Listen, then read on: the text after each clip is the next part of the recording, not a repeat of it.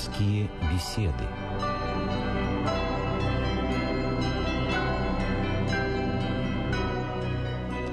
Добрый вечер. В эфире еженедельная программа «Радио России». Наш пастор сегодня священник Владимир Соколов. Здравствуйте, отец Владимир.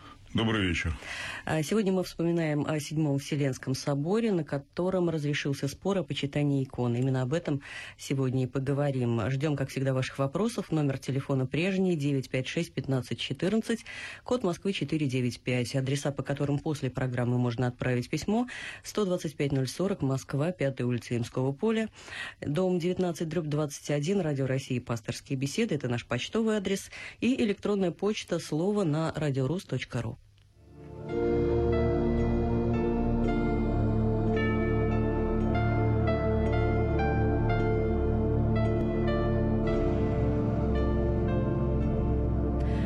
Еще раз напоминаю, что с нами сегодня отец Владимир, что звонить нам можно уже сейчас по телефону 956-1514.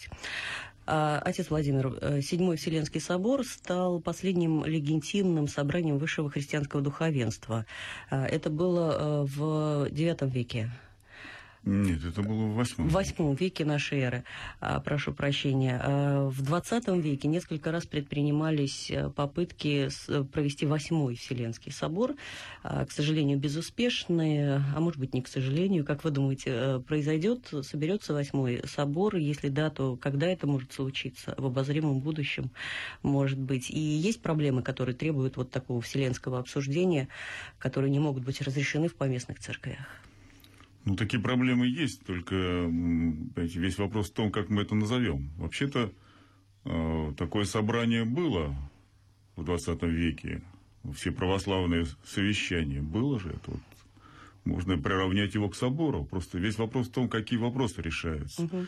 Если решаются вопросы юрисдикции, там, вопросы канонические, то можно ли это приравнять к Вселенскому собору, на котором обсуждаются догматические проблемы. Вот речь идет, конечно, о завершении некого вот догматического учения, потому что Седьмой Вселенский собор как раз обобщил э, все предыдущие соборы. Собственно, э, спор шел именно обо всем догматическом наследии. Иконоборцы как раз они опровергали все предыдущие соборы, хотя ссылались на то, что они именно развертывают учение предыдущих соборов. Таково было их богословское обоснование. Ибо этот собор действительно подытожил все догматическое учение.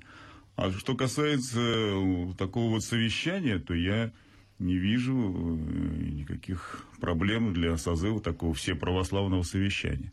Возможно, что он будет называться собор, и возможно, что это многих смутит.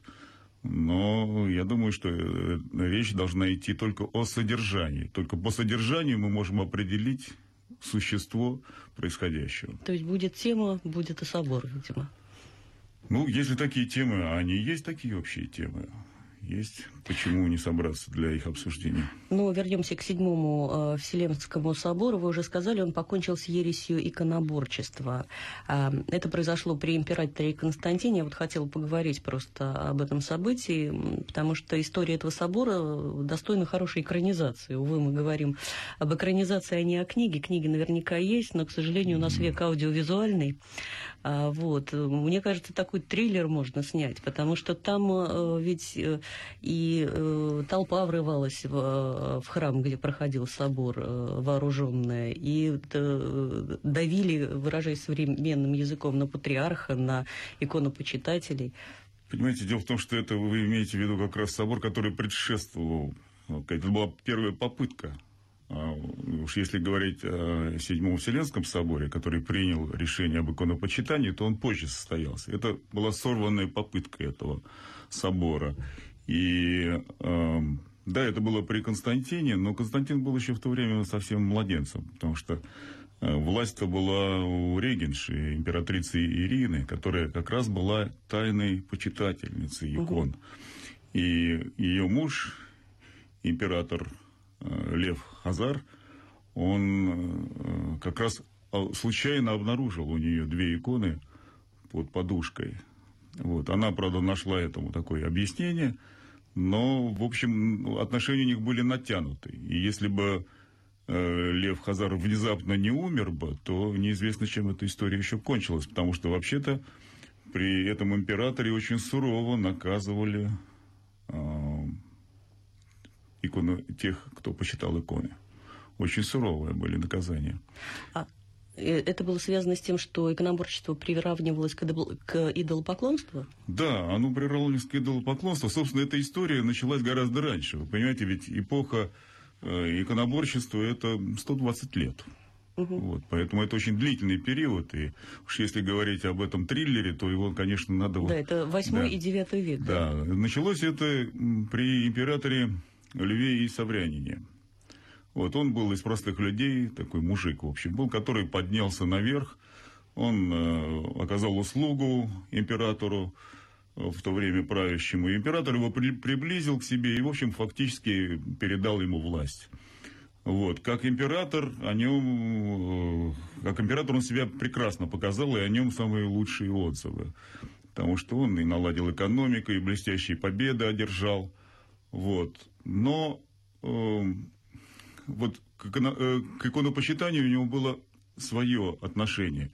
И вот тут надо сказать об одной очень важной вещи. Вы знаете, вот святые отцы говорили о том, что дьявол себя проявляет в крайностях. Угу. Вот как от, полное отвержение икон, как их неправильное почитание, это тоже крайность.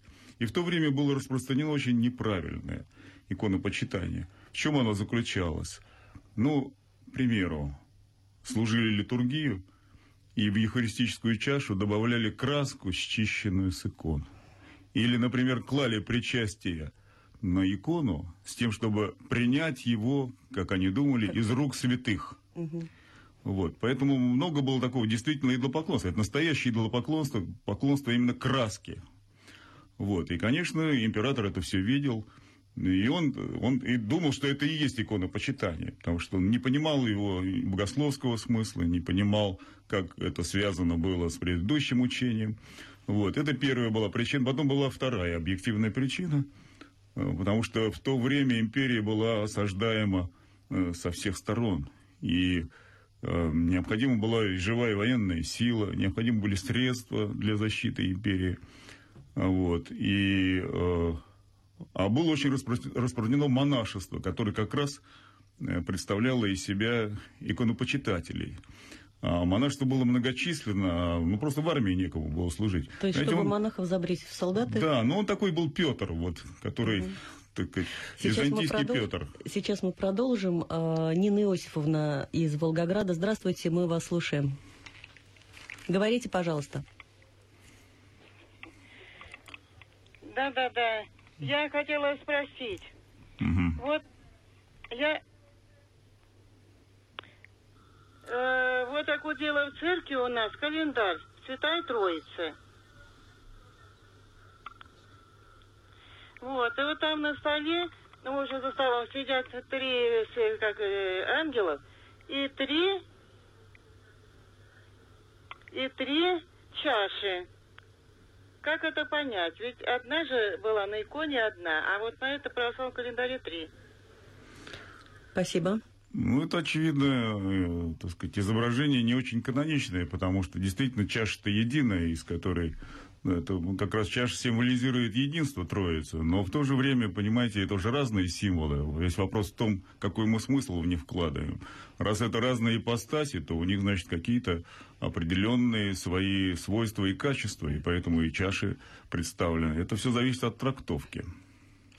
А, еще один звонок. У нас есть, я напоминаю, телефон 956-1514, но у меня большая просьба к слушателям, которые дозвонились. Выключайте свои радиоприемники, вы все будете слышать в телефоне, иначе получается эхо, которое а, тратит и ваше, и наше время. Итак, Великий Устюг Маргарита, здравствуйте, мы вас слушаем. Здравствуйте, батюшка, благословите. Бог благословит. Э, вот такой вопрос. Может ли женщина, когда находится в нечистоте, посещая храм, прикладываться к святым иконам, ставить свечи? И как в такой ситуации вести себя дома? Можно ли зажигать лампаду и точно так же к своим домашним иконам прикладываться? Спасибо за ответ. Ну, если есть э, возможность воздерживаться, то лучше в такие критические дни воздерживаться, конечно, от подобных действий. Но если у вас, вы делаете это дома, если у вас есть такая потребность, то большого греха вы не совершаете. А, я хотела вернуться к седьмому э, Вселенскому собору. Если я опять не ошибаюсь, это на нем был избран мирянин э, патриархом э, Тарасий. Почему его выбрали? Нет, он был избран прежде. Да, он был избран прежде. Собственно, это была как раз инициатива Ирины. Потому что вот эта первая неудачная попытка, она показала, что в общем, армия поддерживала, поддерживала императора, и она... Иконоборцев. Иконоборцев, да. И она как раз выступила против иконопочитания, и они как раз ворвались на этот собор. Угу. Вот. И патриарх был бессилен что-либо сделать. Вот. Поэтому был избран, беспрецедентный такой случай, да, был избран Мирянин, как раз секретарь э, э, императора но он был богословски образован. Вот, но был э, почитателем икон. И поэтому вот он был проведен через все эти стадии посвящения и был посвящен патриарха. И как раз он-то вот на этом соборе председательствовал, и как раз он-то э, и э, был инициатором такого богословского обоснования этого. Вот Орос, то есть документ, в котором были богословски сформулированы основания иконопочитания, вот в основном были его инициативой и как раз изложением его идей. Хотя это были идеи еще э, высказанные прежде святыми отцами. Вот Иоанн Дамаскин еще, так сказать, в этот, в этот период э, правления императора э, Льва и Саврянина, он еще, так сказать, выступил против иконоборчества хотя он был иностранцем, он был из Дамаска, поэтому угу. ну, к нему как бы не было таких претензий, он мог высказаться, потому что внутри было довольно жесткое давление. Э, ну, а, а давление было какого рода? То есть сначала просто иконы приподняли выше, угу. чтобы не могли их почитать вот. А потом постепенно, когда сменился состав епископов, а состав епископов он просевался, потому что император в этом принимал непосредственное участие, он был очень активен. Угу. Вот. И э, таким образом постепенно сформировался э, такой кружок иконоборцев. Вот. И э, сын императора Льва и Собрянина а, вот, Константин, тоже Константин, но пятый, да, или, угу. я не помню какой, пятый, там, четвертый, их много было Константинов, то, что вот львы и Константины идут. Вот. Он э, как раз созвал иконоборческий собор. Вообще у него было интересное очень такое прозвище, Капроним.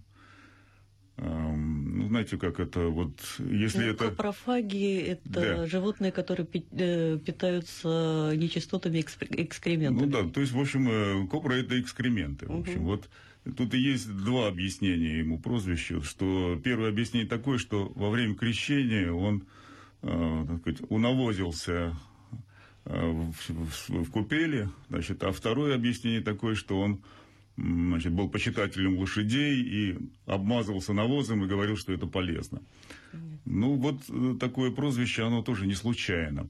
Ну, вот он как раз был инициатором созыва иконоборческого собора, на котором, кстати говоря, э, вот было богословское обоснование, только все наоборот было на этом э, соборе изложено. Там, например, говорилось о том, что вот ариане говорят о том, что Христос это тварное существо, да, угу. вот. Но это говорит о том, что Бога изобразить нельзя. Угу. Хотя на самом деле, если Христос-то Бог, и если он воплотился, то это как раз и дает возможность его изображения, потому что он Бога-человек, он стал видимым, э, его можно было потрогать, и поэтому можно было его изображать. По... Да. да. Угу. У нас есть еще один телефонный звонок. Ольга из Москвы. Здравствуйте. Спасибо, что дождались. А, здравствуйте. Вот скажите, пожалуйста, э, значит, э, Бог, когда в Ветхом Завете давал заповеди, он четко там сказал, не делай никакого изображения, не поклоняйся угу. ему. И вот в Библии многократно и многообразно об этом э, проходит постоянно, вот как главное э, ну, не как- сотвори себе кумира, да? Да, не сотвори кумира, и самое главное, не делай никаких изображений, не поклоняйся им. Поэтому как это все сочетать с поклонением иконам? Да, сейчас дело в том, что э, ведь э, это Ветхий Завет. В Ветхом Завете Бог еще не воплотился, поэтому речь идет о Боге, который не видим, которого никто не видел, и что изображать. Вот, хотя изображения были в Ветхом Завете. Ну, например, так сказать, херувимы были над ковчегом, и другие были изображения. То есть изображения священные были.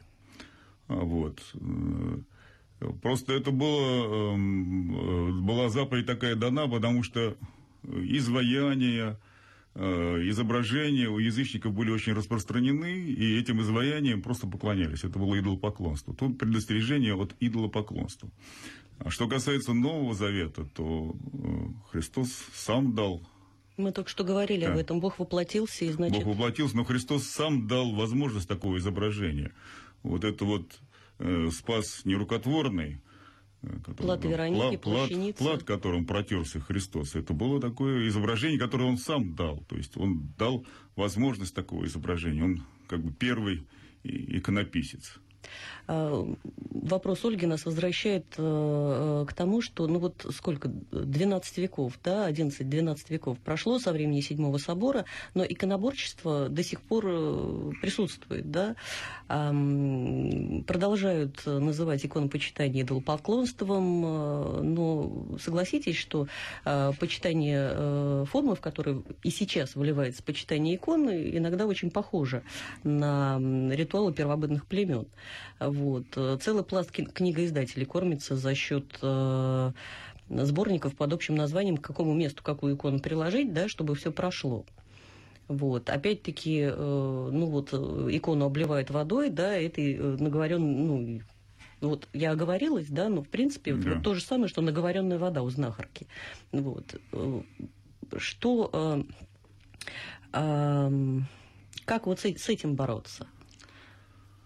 Ну, понимаете, дело в том, что э, надо просто просвещать людей, потому что ведь и иконопочитание это, э, это как бы высшее богословие. Его не так просто сказать, понять и усвоить. Потому что э, иконопочитание связано с боговоплощением прежде всего. Вот. А то, что всегда можно любую идею извратить и превратить даже почитание иконы в идолопоклонство, это уже зависит от человека.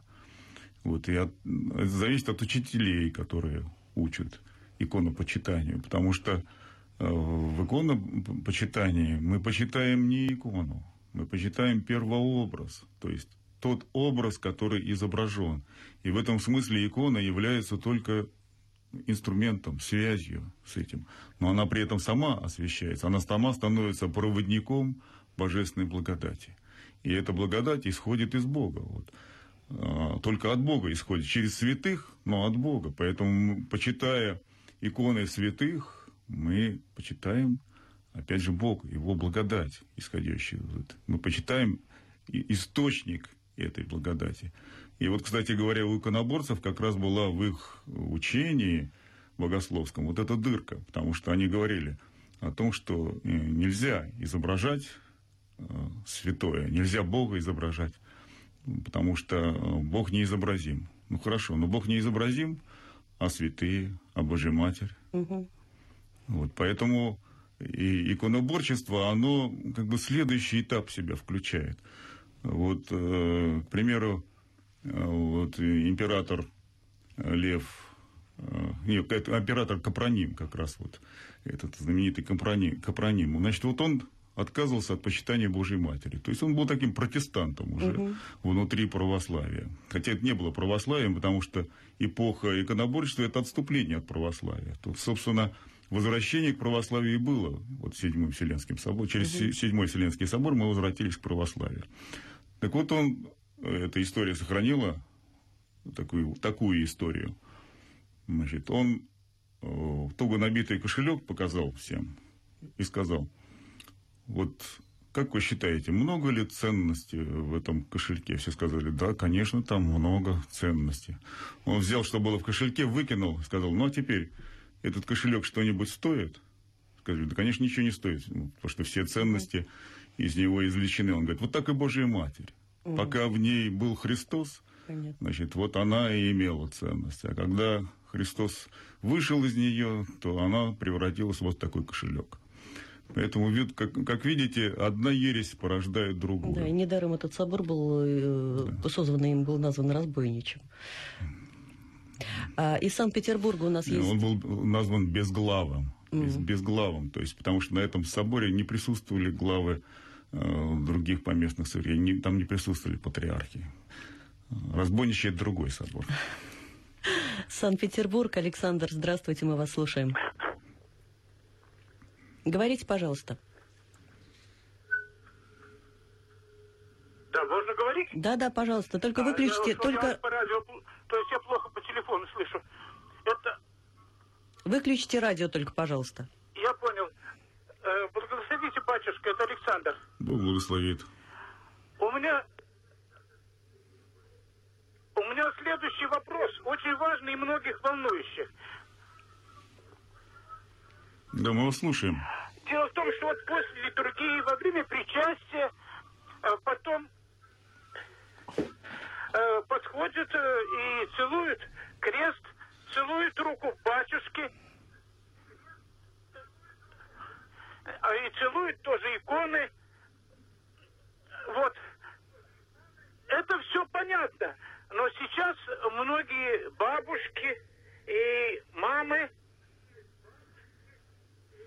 и мамы возят маленьких детей туда, до школьного, ясельного возраста.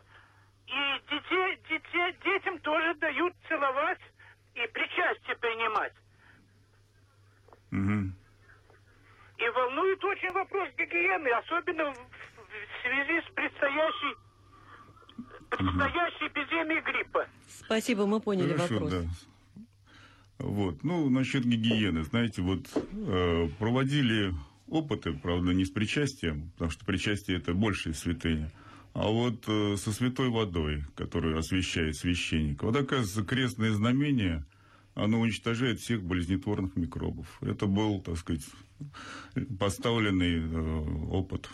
Причем не православными японцами, по-моему. Нет, нет, это было в лаборатории э, у нас в Санкт-Петербурге.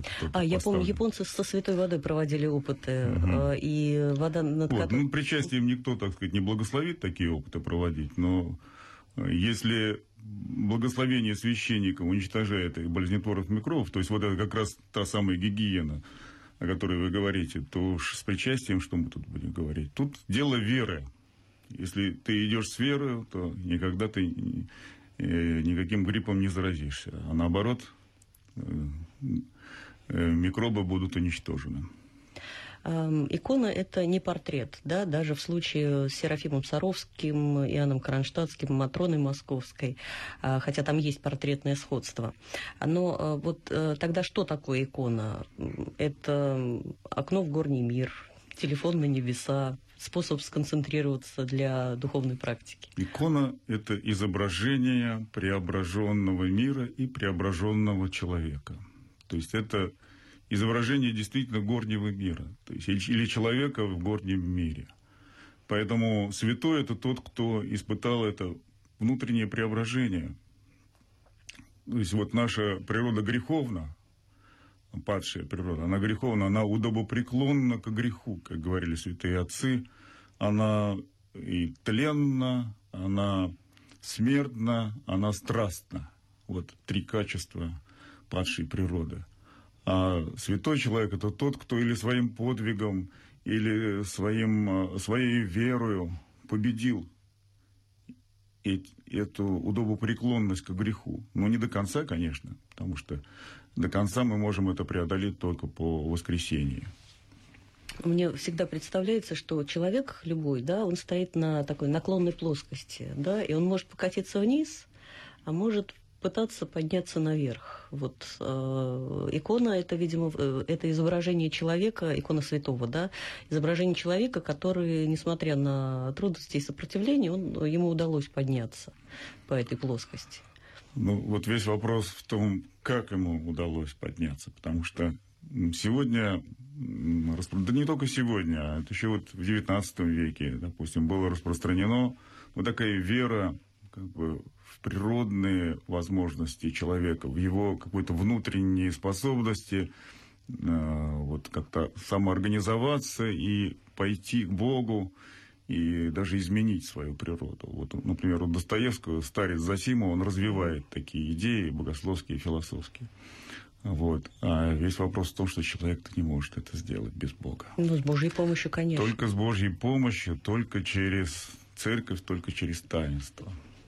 У нас, к сожалению, остается совсем мало времени. Вопрос, который я вам э, с предыдущей нашей встречи хочу задать, мы начали э, об этом говорить, но не было времени.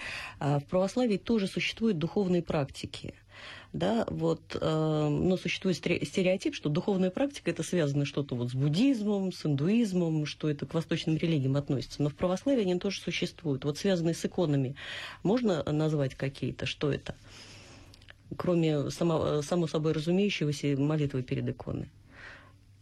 Ну, понимаете, дело в том, что вот слово само практика, оно как-то немножко смущает. Ну, безусловно, практика, практика как раз духовно рассчитана на эти возможности человека. То есть вот человек садится, там, медитирует, или он э, аутотренингом занимается, угу. он это э, как бы вера в возможности человека внутренней заключен. То есть его надо гармонизировать только, угу. он не падший. А вот э, уж если говорить в этой, в этой терминологии, которую вы предложили, то вся практика православная только состоит в том, что человек познает свою неспособность сделать это самостоятельно. Он познает свою падшую природу и смиряется. Икона – это то, перед чем человек смиряется. Это, во-первых, то, перед чем он смиряется, а во-вторых, это тот идеал, к которому он стремится. Ему показан его будущий облик.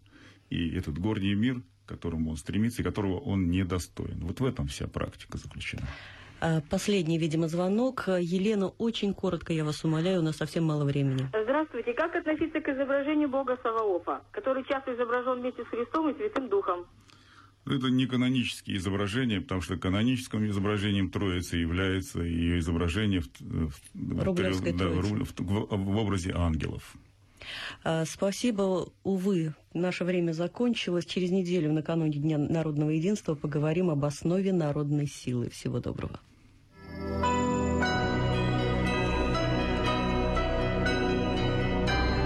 Вы слушали программу «Пасторские беседы» из цикла «Мир, человек, слово».